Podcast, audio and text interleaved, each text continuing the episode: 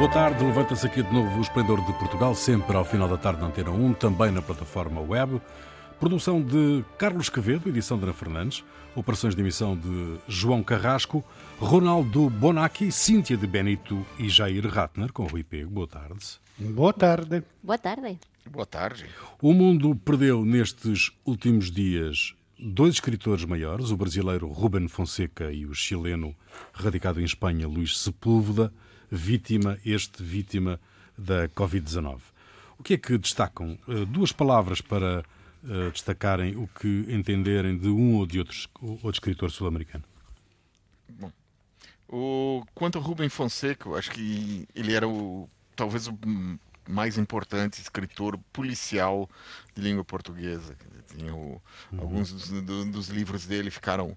É, são extremamente importantes. São, são, ele leva o gênero policial para um outro para um outro nível, eu acho. Não é, não é aquele uh, policial simples. Ele tem uma. Não é série um, B. É, não é série B. É algo um pouco mais profundo, mais psicológico. Eu acho que isso é do, e quanto ao Sepúlveda, para mim foi um, um choque. Ele esteve agora há pouco em Portugal, é, quando anunciou, achei que já estava melhor. Foi um, é, uma pessoa. Para mim, marcou. Vabbè, io, io, non conhecia o Fonseca, lamento muito dizer, não conhecia. Uhum. Eu Sepúlveda, eu tinha lido alguma coisa, um morreu de coronavírus, outro não. Então, o, o, o, lamento que morreram, mas não posso fazer nada. Exatamente, pois não. Claro. Uh, Cíntia. Uh... Bom, eu destacaria, eu se conhecia alguma coisa de Sepúlveda uhum. um, e, e, destacaria a visibilidade que deu às populações indígenas uhum. da Amazônia, uh, até que, que apresentem, tem uma grandíssima visibilidade na sua grande obra Um Viejo que Leia Novelas de Amor, a tradução para o português. Um, eu prefiro, neste caso, ficar no, no castelhano. Um, mas, uh, mas sim, é a visibilidade uh, que deu a populações que não costumam tê-la. E, e, e, pronto, mas uh, devíamos também, estas coisas que são chatas acontecem.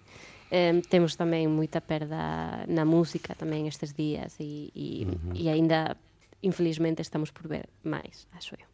Muito bem, a Comissão Europeia divulgou um roteiro oficial com normas para o levantamento progressivo do confinamento e a normalização da vida pública, reabertura de escolas, lojas, restaurantes e outras atividades. O princípio fundamental é o de que a ação dos governos eh, deverá ser muito cuidadosa e basear-se na evidência científica. Em Portugal, o documento do Presidente da República sobre o terceiro estado de emergência prevê a reativação gradual de serviços e comércio.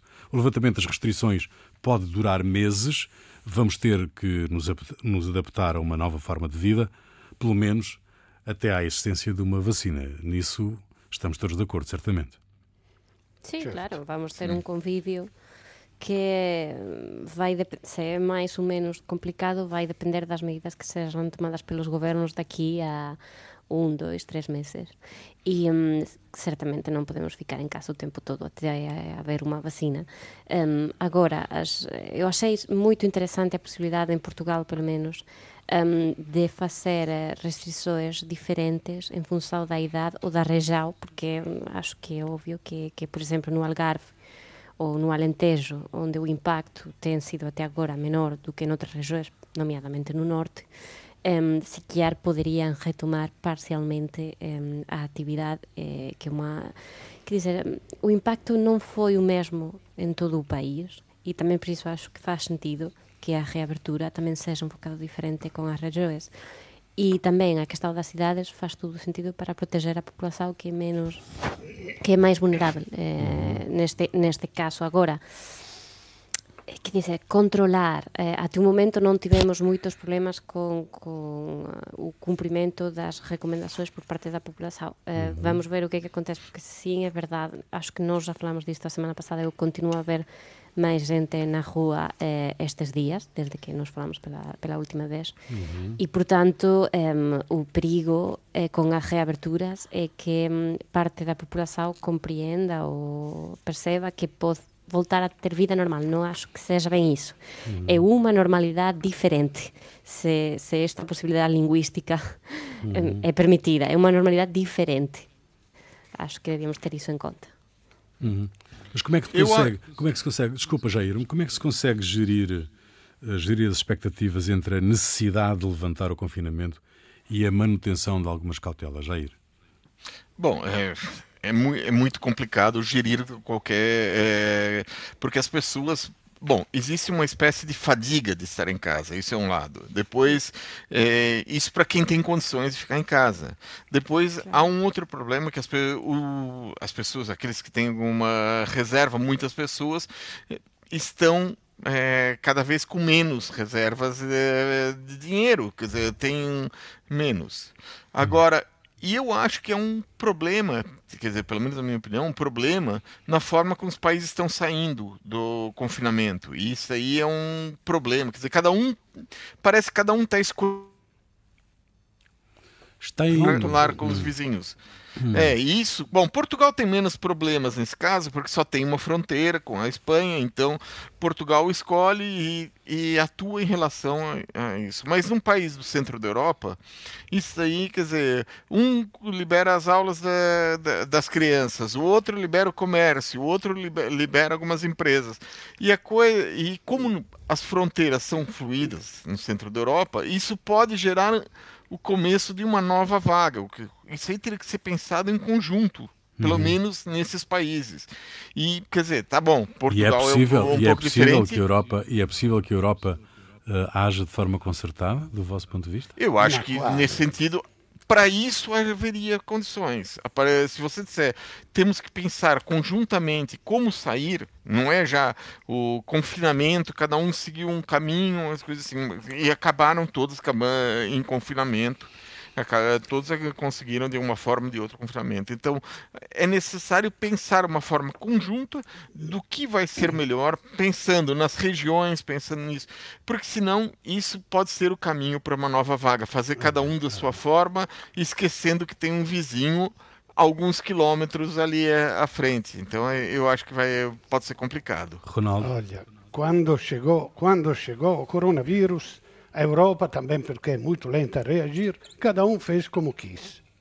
E agora que é para sair, está dando a indicação, mas cada um vai fazer como quiser. A Europa não conta nada, mesmo se seria importante que decidíssemos juntos o que fazer. Acho que o Portugal se portou bastante bem, quer dizer, está ali na média, também porque uh, as duas te tendências extremas são aquela, a, a linha neonazista che, che quer deixar a natureza fazer o seu trabalho, eliminar os velhos seus fracos. E, e, e, nesta, e nesta linea, vabbè io sto esagerando, ma è un poco assim, a, a Suécia, ao Reino Unido, ao Trump, aos Estados Unidos e Bolsonaro. Mas o que parece evidente é que numa democracia ocidental não se aguentam talvez centenas de milhares de mortos, muitos dos quais podiam ser evitados se havia o, o, o ventilador para, para, para. Então, a, a, a coisa devia ser gradual. Ou, ou a outro extremo estão aqueles que acham que se nós conseguimos fechar tudo e ficar completamente isolados, vamos ganhar, vamos vencer o coronavírus. O coronavírus não está ali, está ali fora à espera. Quando não aguentamos mais neste cerco, que não temos mais comida em casa, vamos a procurá-la fora e ali está o coronavírus à espera. Então, a política certa é aquela de eh, programar este contágio que seja controlado de forma a não ultrapassar o número que se possam cuidar com, com, com os nossos hospitais. Então, acho que, que, que esta contaminação gradual está por enquanto a ser bem gerida, temos que. Agora, todos a escolha é ir um passo à frente e um atrás, para tentar de não ultrapassar este limite. Mas assim vai ser muito mais comprido, que não é, a solução neonazista. Uhum. Eu começo a ficar chocada de ser a optimista do grupo. Ou seja, quer dizer, acordos na Europa, sim e não. Ou seja, haverá acordos por regiões. Ou seja, eu acho que Portugal e Espanha chegarão a acordos eh, no que diz respeito á reabertura, a, a determinadas coisas e así. Mas tamén temos de ter unha coisa clara. Os países tamén tudo non poden coordinar con as reaperturas porque o impacto nos países foi diferente nós non podemos ter a mesma reabertura do que terá a España, e tamén non podemos ter a mesma reabertura que terá a Italia. Eu acho que isto é obvio. Agora, mm. eh, os países que partillan fronteira, sí, con certeza terá de acordar algunhas coisas e se quillar a solución da fronteira entre España e Portugal non será uh, a mellor para, uh, non será as fronteiras da Alemanha, as fronteiras de Italia, non sei. Mas quer dizer, dentro disto, se a OMS ou a, ou Bruselas dá algunhas recomendações, acho que são para cumprir, mas, novamente, terá de ser adaptadas á realidade dos países. No, no, quer dizer, non estou a favor de... Tu és a, a, a mais otimista, não é? Eh, do, grupo, do grupo. Sim, por acaso. Mas, mas deixa-me deixa inquietar-te um bocado Sim. com um artigo assinado por cientistas e publicado no jornal Science que alerta para a possibilidade de as medidas de distanciamento social, que estão em vigor em praticamente todo o mundo, poderem ter de se manter até 2022. Isto é, os espetáculos, concertos, festivais, teatros, área da cultura eh, foi uma das primeiras a, eh, foi uma das primeiras a parar e provavelmente será uma das últimas a retomar. Como é que se combatem os efeitos devastadores desta crise sanitária na área da cultura? Olha, estas, estas contas foram feitas provavelmente justamente basando-se em modelos que são eh, eh, restrições controladas que consentam este, appunto, a, a, aceitável de, de, de doentes para cuidar e tal. Então, provavelmente, com este cálculo se chega a 2022. Mas eu espero que antes que 2022 haja uma vacina. E mais, eu lembro que nos meus estudos de biologia se, havia os parasitas em geral, parece que tem uma lógica superior pelas quais cioè, o parasita é um que vive eh, sugando eh, as energias de um organismo. Ecco, parece que os parasitas tem como uma, ordem superior pela qual, se eles exageram em desfrutar o hospedeiro, vão matá-los, então vão morrer eles também. Então, há como um infra... há mudanças no coronavírus. Estas mudanças provavelmente vão enfraquecer a sua agressividade. Então, eu espero, um pouco por isso, um pouco porque nós começamos a conhecê-lo, a conviver. Nós temos milhões de vírus, convivemos com eles. Então, eu espero que daqui a pouco possa ser um dos milhões que não fazem muito mal e que podemos conviver com ele. Mas do vosso ponto de vista, desta crise hum, vai sair um modelo de sociedade mais solidário ou, pelo contrário, ainda mais desigual? Cíntia, já aí. Nesse momento, o que aconteceu foi um aumentar o aumento da desigualdade. Con concretamente, o aumento da desigualdade. Esse é o primeiro impacto inevitável. Esse é o primeiro impacto. E é, a tendência, bom, isso aí vai ser uma disputa política, e a, a disputa política vai se dar é, de acordo com a força que cada lado tem.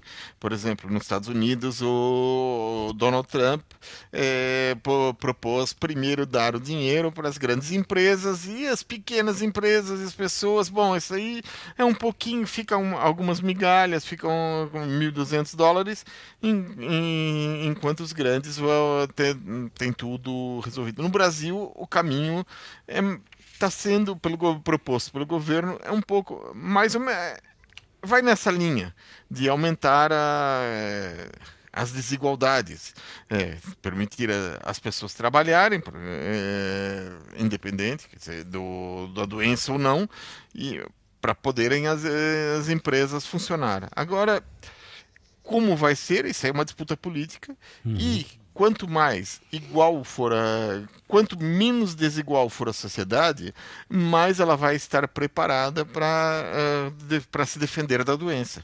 Uhum. Cíntia. Uhum. Eh, acho que as duas coisas, ou seja, vai já está a aumentar a desigualdade e também a solidariedade.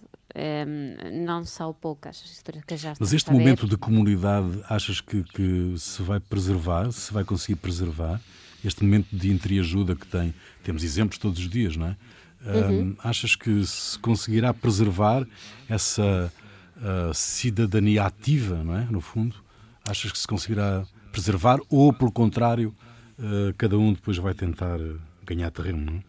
Bo, novamente e para a miña sorpresa estou a ser optimista porque Bora um, lá então, o que é preciso nos... é otimismo Exatamente porque se nós eh, compreendemos, percebemos que estamos todos no mesmo barco que isto está a afectarnos, evidentemente a to, non afecta a todos da mesma forma. A xente que, infelizmente, está no extremo, está a perder a persoas que son moito queridas, a xente que está a perder o traballo, a xente que está a perder, eh, en fin, moita coisa. Non estamos, estamos no mesmo barco, mas non somos afectados da mesma forma. Agora, se todos nós percebemos que en cuanto comunidade vamos ter de suportar esta situación pelo menos máis un ano, máis un ano e medio até ver vacina, um, acho que é, é quase até natural é, perguntar-nos, é, sei lá, será que a, que a vizinha, que sei que tem 70 anos e que está sozinha em casa, os comprou o pau? Uhum. Será que está bem? Eh, não custa nada perguntar se está bem. E, e esta questão de gerir a comunidade, porque também o Estado está aí para ajudar, mas muitas vezes, de forma geral, mas a questão de ajudar a pessoa que temos em frente de nós é connosco. Somos nós quem podemos ajudar. E esta sensação, que eu acho que também é muito humana, de querer ajudar quando possível e quanto possível, vai se manter. Porque, aliás, quanto, uh, quanto máis durar esta situación, nós temos pela frente un ano, até dois. Uh, vamos ver, porque podemos ter unha vacina agora, cando a vacina comece a ser distribuída, iso pode demorar máis algún tempo. Então, eh, temos pela frente tempos complicados. Eh, eu gosto moito de ouvir a gente falar ainda das férias do verão. Exato. E, e falar ainda... em de... agosto, não é? Exatamente. Fiquem em Portugal. Ah, com certeza vamos ficar. Pá, não, não vou abrir nada. Eh, mas gosto muito que a gente continue a pensar nisto, mas já começo a ver que grande parte da população não está a pensar nestas coisas. Está a uhum. pensar em gerir, vamos só um dia hoje. E amanhã pensamos no dia de amanhã e assim porque senão um, ficamos sozinhos, ficamos ainda máis isolados do que já estamos. Hum. E pelo menos contar com a comunidade faz a diferença. Bom, a partir da próxima segunda-feira e durante o terceiro período letivo, a RTP Memória vai ter emissões com conteúdos pedagógicos temáticos, lecionados por professores, para alunos do ensino básico. Uh, o projeto hashtag Estudo em Casa uh, vai ser, já foi apresentado e vai começar a funcionar segunda-feira, como disse. Como é que vocês avaliam esta solução de ensino à distância? Bom, acho importante, acho, acho também eh, muito útil. A televisão, eh, na televisão, aliás, uma aula, uma explicação dada por um professor que saiba comunicar com uma telecâmera à frente, talvez é melhor que não um professor, o, professor da aula, che talvez eh, tem alguma timidez em frente à, à telecâmera. Então, para as explicações é muito bom, mas a escola é feita de interação, é feita de interrogação, verificar se aquele percebeu, a pergunta direta. Então, isto pode ser, de alguma forma, substituído só com a, a, a internet, a aula interativa com, com o computador. E, como disse algumas semanas atrás, No, os meninos, nem todos, têm o computador em casa, como havia uma vez com o Magalhães, que agora seriam desatualizados, mas se a iniciativa tivesse continuado, eh, eh, talvez agora os meninos tinham um computador que lhe permitia falar com a professora, todos juntos, na aula. Uhum. O ensino vai ter que se reinventar, meus senhores? É, por enquanto vai. Minha senhora. Obrigada. Non, eh, quer dizer, por exemplo, a questão que estaba a plantear uh, o Ronaldo. Eh, eu non sou especialista, mas uh, se quiar, non digo para facer agora, mas daqui a un mes ou já para o próximo ano lectivo, um, continuar coa solución da telescola e aqueles que tiveran dúbidas concretas à tarde unha especie de eh, conversa Skype tutoría co profesor e unha coisa así un bocadinho máis apretada desde mañá eh, ter a todos e dunha forma geral, acho que faz moito ben e até gostei dunha que está um, que posso estar errada, mas eu gostei que, que fos na televisao eh, porque así os, as crianzas fican eh, quen tiver eh, a, a de ter eh, unha sala con televisao propia né? fican mm. ali as crianzas os pais fican no cuarto a traballar co computador teletraballar cada un ten o seu propio espazo mm -hmm. e ninguén está a tirar moito da internet ótimo.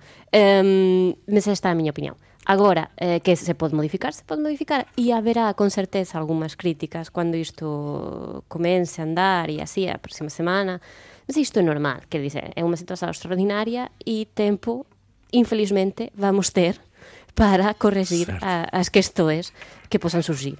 Jair. É, bom, a, para quem convive com, com, professores, dizer, eh, os professores estão sendo obrigados a se reinventar nesse momento. Quer dizer, eles não estavam habituados. É, é diferente você falar para uma pessoa em carne e osso e falar para uma tela de, de computador, mesmo sabendo que do outro lado da tela tem uma série, pode haver um, uma série de crianças que estão, ou crianças, ou adultos, ou uhum.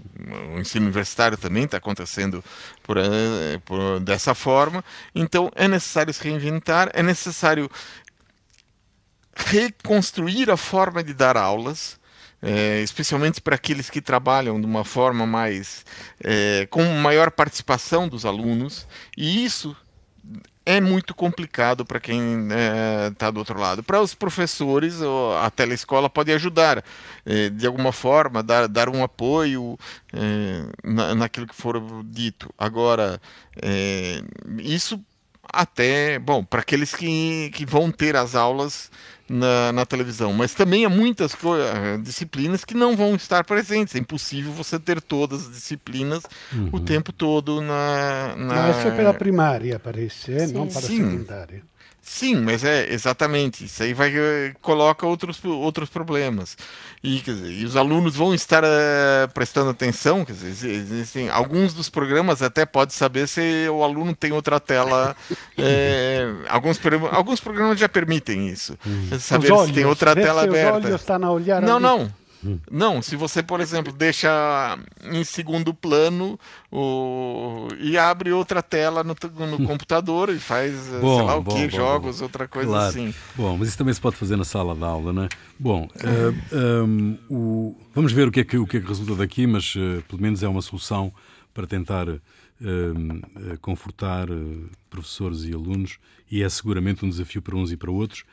Rui Rio enviou uma carta aos militantes do PSD onde escreve que nestes tempos de pandemia temos todos uh, de estar unidos e solidários, sendo por isso pouco ético criticar a atuação do governo em funções. Cito diretamente Rui Rio, lamentavelmente, na vida política nem sempre essa união contra o inimigo comum acontece, pois não raras vezes aparecem os que não resistem à tentação de agravar os ataques aos governos em funções, aproveitando-se partidariamente das fragilidades políticas que a gestão de uma tão complexa realidade sempre acarreta. Como é que vocês avaliam esta postura do presidente do PSD? Então, ser solidário quer dizer ser acrítico? Não se pode criticar? Embora solidário? Uh, Rio está a ter um enorme sucesso em Espanha. Um, por estes comentários, eu diria que uh, depende do conteúdo da crítica. Uhum. Seja, se não estamos a criticar, uh, não gosto da medida porque é adotada por um governo do Partido Socialista, se quer, a crítica é estúpida. Uhum. Agora, se non estou a gostar da medida porque A, B, C, D, eh, será, os argumentos que sejam, e os argumentos têm unha base, Eh, pronto, a oposición ten un traballo a facer, sempre teve eh, e sempre ten, continua a ter un traballo para facer. Eu compreendo que, que o momento é extraordinario e, e se as coisas estão a ser ben feitas, desde o punto de vista dos especialistas, non da política, mm-hmm. uh eh, haberá pouca coisa a criticar. Eh, mas depende do conteúdo da crítica. Non, non, non, non se pode tamén adicar do traballo que se ten de facer, sempre con un bon senso que, que até agora se ten demostrado. Mas eu tampouco, tamén non iría a criticar mm, do, desde o inicio cualquier crítica que seja feita, dependerá do conteúdo. Uhum. Ronaldo Jair? Eu concordo. Eu concordo com o que diz a Cíntia. Quer dizer, só citando o exemplo brasileiro. É, porque é o extremo, é extremo, assim. Você criticar o, o, governo por tomar medidas erradas, eu acho que tem que ser feita uma, é, tem que ser essa discussão tem que ser feita. Ou então, por exemplo, o que aconteceu no Brasil, o Ministério da Saúde comprou uh, máscaras a um preço que era uh, dez vezes o preço do, do mercado. E então é necessário fazer essa avaliação, quer dizer, a política ainda tem esse espaço. Uma coisa é isso, outra coisa é a crítica, bom, é, apenas é, porque essa proposta é do de tal partido, isso a, a Cíntia falou bem, eu, então vou criticar apenas porque a proposta é tal partido, mas se eu tivesse lá eu faria exatamente a mesma coisa. Quer dizer, é necessário ter em conta, porque a política ainda cabe numa situação como essa. Uhum. E é necessário haver algum tipo de. É, de colaboração entre as partes para uma situação é, desse nível de, de, de, de catástrofe é, nacional. Ronaldo. Bom, eu acho muito bom que Rui Rio seja o, o, o, o chefe da, da, da, da, oposição, porque imagina se estava oh, como se chama, o Montenegro, que, que, que, era, que queria sangue, mesmo quando não havia mais sangue, ele queria sangue. A... Cioè, eu, eu sempre odiei na política aquelas, eh, porque é da oposição, se diz eh, não.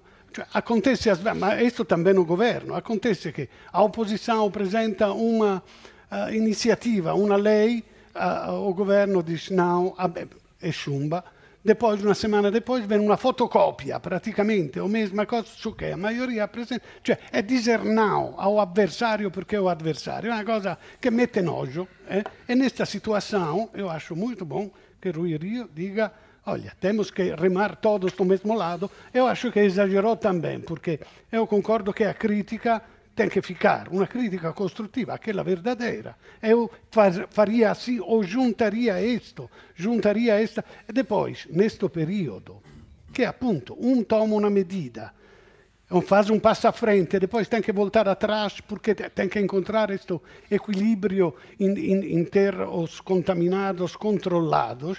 Então, há contradição, há contradições polêmicas nestas decisões. Seria muito fácil pela opposição, bota abaixo, qualquer cosa tu faça, eu te attacco e di alguma forma eu vou ter mille. Olha, eu estou a ver que acontece na Itália, com Salvini e Meloni, che sono a extrema direita, che stanno a fazer tudo o que podem, inventando também mentira, para jogar abaixo o governo nesta situação horrível. Então, eu bom, acho muito bom que, que, que... Mas não, eu não eliminaria as críticas aquela e Rui Rio sabe, também quando ele discutiram da libertação dos presos, que são demais e tal, ele teve uma posição diferente, mas construtiva. Deu propostas, e isso tem que sempre existir. Bom, um, com a crise, o desemprego dispara nos Estados Unidos, 22 milhões de pessoas num mês, e representa todo o emprego criado nos últimos nove anos e meio uh, naquele país.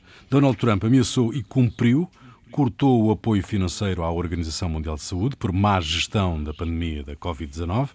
As críticas choveram de todo o mundo, incluindo fora da esfera política. Por exemplo, eh, o diretor eh, da, da Lancet, uma das mais prestigiadas revistas médicas do mundo, diz que esta decisão de Trump configura um crime contra a humanidade e é uma traição atroz à solidariedade global. Esta decisão de Donald Trump é perigosa, como parece? É populista. Hum. É populista. Então, agora, outra pergunta populista que poderia ser colocada é: então, este dinheiro que não vai para a ONS vai ser destinado à saúde dos Estados Unidos, ao sistema de saúde? Uhum. Pronto. Poderia ser outra pergunta. É, não, não, o ataque que já teve a semana passada agora é dinheiro, porque o Donald Trump percebe um, a política externa como uma questão dos negócios e, portanto, como uma questão de dinheiro. Então, eu vou-me embora do Acordo de Paris, eu corto os fundos à, Organização Mundial de Saúde e assim é que vai. Mas não está a gerir uma empresa, está a gerir um país. E, portanto, as consequências catastróficas da sua gestão vão continuar. O facto de ele eh, ter retirado os, eh, os fundos à OMS não vai fazer com que eh, os médios de que dispõem eh, sanitários nos Estados Unidos venham a ser maiores. Uhum. E, portanto, Olha, Jair, eu acho que muito, o, o Donald Trump continua a não assumir os erros que uh, fez claro que e trabalha com base no que dá na cabeça, sem com o que ele fala, intuição, e não tendo como fundamento a ciência. Bom, ele é responsável de, pela forma como a doença se alastrou nos Estados Unidos. Primeiro, porque quando ele recebeu os primeiros informes eh, do a respeito do que estava acontecendo na, na China em novembro do, em dezembro do ano passado, segundo o que saiu. E não fez nada. Quando começou a doença nos Estados Unidos, ele disse: ah, em 15 dias vai estar resolvido. Uhum. Depois ele afirmou que não ia fechar nada e que não ia haver isolamento. E agora, depois dessa sequência de erros, ele em vez de assumir a culpa, joga a culpa para cima da Organização Mundial de Saúde. Né? Isso é uma atitude de campanha eleitoral, para ver se ele mantém a popularidade, jogando a culpa para outra pessoa, e essa e seguir adiante. Né? Ele está apenas de olho nas eleições de novembro e não se importa quantos morrerem nesse processo. É, na, na, semana passada, por exemplo, aconteceu a, a, Agência Federal de Gestão de Emergências dos Estados Unidos, ela apreendeu 500 ventiladores que tinham sido adquiridos pelo governo do estado do Colorado, que é governado por um democrata quando o governo do Colorado e a população reclamaram, o Trump deu ordem para cederem 100 desses ventiladores, afirmando que só fazia isso a pedido do senador republicano Cory Gardner, que é candidato à reeleição em novembro. Ou seja, morram pessoas, o importante é que eu seja reeleito. Faz a mesma ligação, Ronaldo, eh, com, a, com as, as eleições de novembro, com a política interna dos Estados Unidos? Este comportamento claro, de Donald Trump? Ele está sempre em campanha, não há um período que não está em campanha, ele fala sempre com o seu eleitorado. Eu acho que ele, uh, com esta coisa do OMS, eu acho que ele ainda não recebeu a carta de Rui Rio. Eh?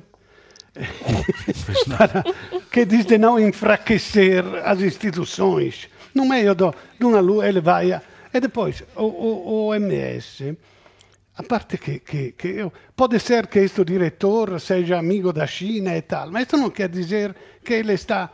OMS está a dar a principal função é aquela de ajudar os países mais pobres em reagir quando há eventos de natureza sanitária para intervir, fazer o que eles não conseguem fazer com os próprios meios. Então, tirar dinheiro agora in un periodo di emergenza è criminale, è mesmo criminale, è una cosa criminale.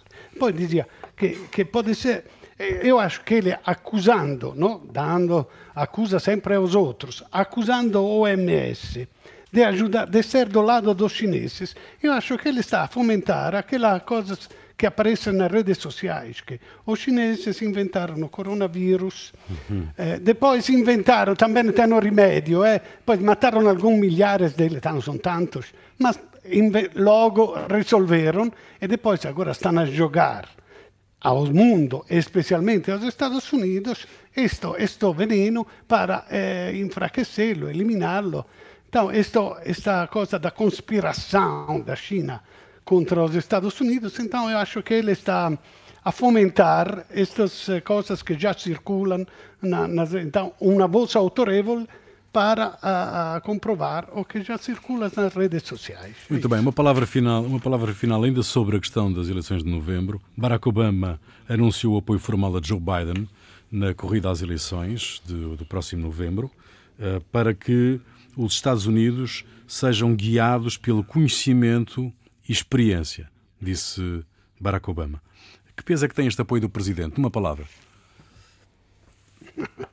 Uma palavra. O Obama era seu vice. É claro que para ele seria bom, apesar de eu não é que estimo excessivamente este Biden. Mas, é, é como Obama, é uma pessoa, pelo menos, razoável, é uma pessoa decente, é uma pessoa uh, democrática, entre aspas, como pode ser democrático um americano, mas, quer dizer, em frente a Trump, não é, não é que há alguma, diz, ah, não, não, não, não quero ele. É claro que já que não está o Sanders, que tinha poucas hipóteses, é bom que Biden vinca, eh, vença. Cíntia Jair. É, a questão é que, para mim, isto é quase um voto da saudade. Votem por uhum. ele, porque foi o meu vice. Um, e neste momento mundial, se calhar o melhor seria ter uma mensagem de futuro e de esperança, mais do que uma saudade pelo passado, acho eu. Jair? Bom, eu acho que pode ser uma ajuda, porque o, o Biden. É, uma das coisas que o Obama conseguiu fazer foi juntar é, o eleitorado negro eh, norte-americano. E o apoio dele pode ajudar o Biden a entrar nesse eleitorado, a ter uma maior repercussão nesse eleitorado. Então, é, isso acho que pode ser importante para o Biden conseguir mais alguns pontos no, na, nas sondagens e, e mesmo na, nas eleições. Muito bem. Cíntia, o que é que te fez perder a cabeça esta semana? Bo, uh, vou suspender o meu optimismo por 30 segundos. Uh, aconteceu en España nunha comunidade de veciños um, que estaba a vigilar o que facen os outros. E aquí está o que non é nova, infelizmente, eh, chegou a un novo limite esta semana con unha médica de Barcelona que ao chegar eh, ao seu carro para ir a traballar ao hospital encontrou que no carro tiña unha mensaxe que dicía rata sana, contagiosa, vai para a tua casa. E pronto, isto já é um novo limite. Um, estar a pôr mensagens é uma coisa, como diria Ronaldo, nazista um, nos carros da gente uh, e assinalar a gente que está a fazer uh, o seu trabalho e que já tem medo suficiente como para também ter medo quando voltam a casa. Hum. É isto. Ronaldo. Bom, apesar das recomendações das autoridades sanitárias dos Estados Unidos, muitos negros não vão usar a máscara.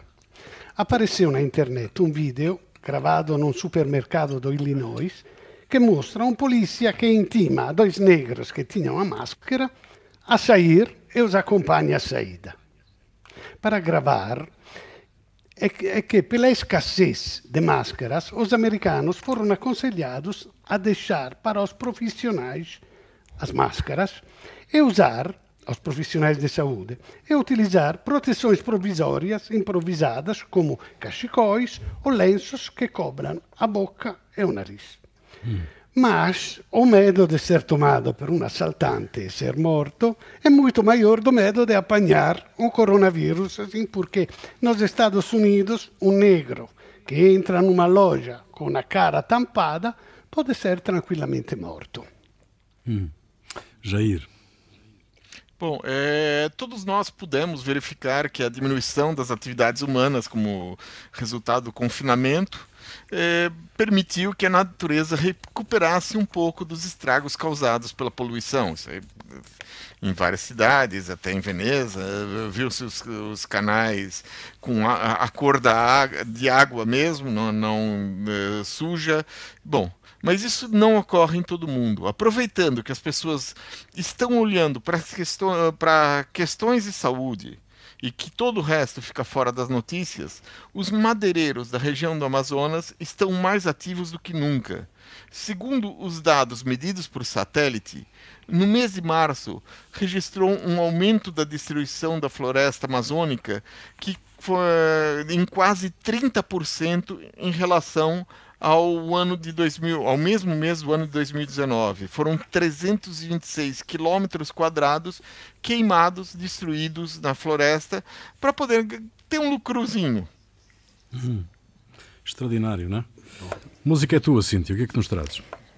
Bom, eu voltei a Joaquim Sabina, que é sempre um conforto quando os tempos são complicados, e neste caso tinha uma música que eu acho que é mesmo oportuna, chama-se quién me ha robado el mes de abril, que roubou o mês de abril, e acho que é ótima para vos.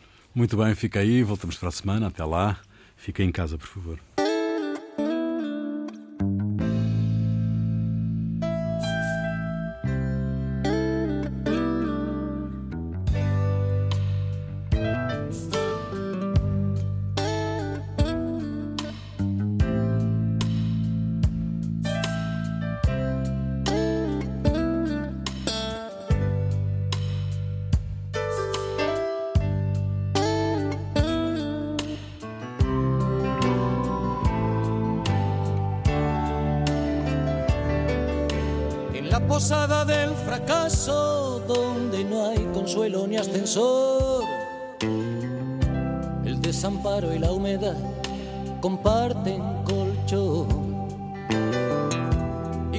Por la calle pasa la vida como un huracán, el hombre del traje gris saca un sucio calendario del bolsillo y grita ¿Quién me ha robado el mes de abril?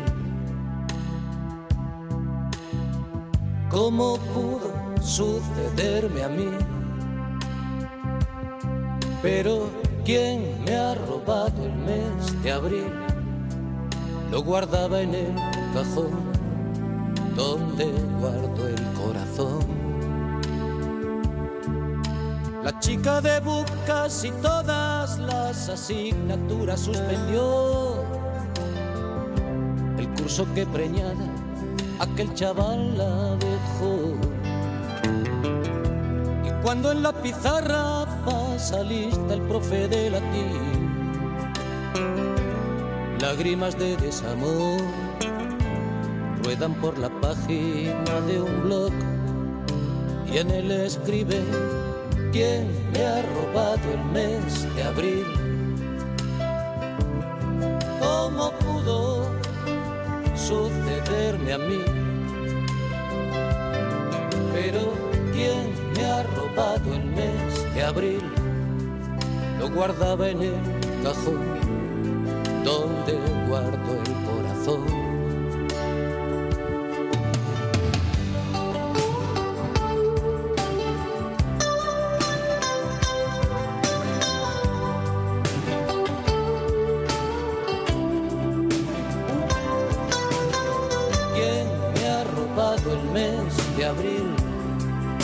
guardaba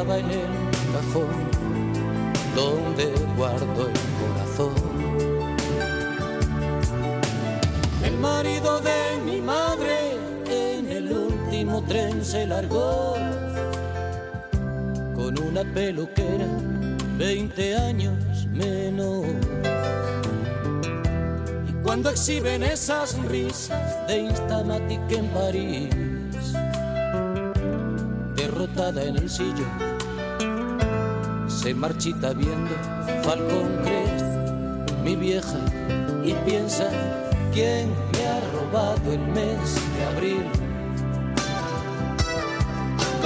Pudo sucederme a mí? Pero ¿quién me ha robado el mes de abril? Lo guardaba en el cajón donde guardo el corazón. Pero ¿quién me ha robado el mes de abril? ¿Cómo pudo sucederme a mí? ¿Quién me ha robado el mes de abril? Lo guardaba en el cajón donde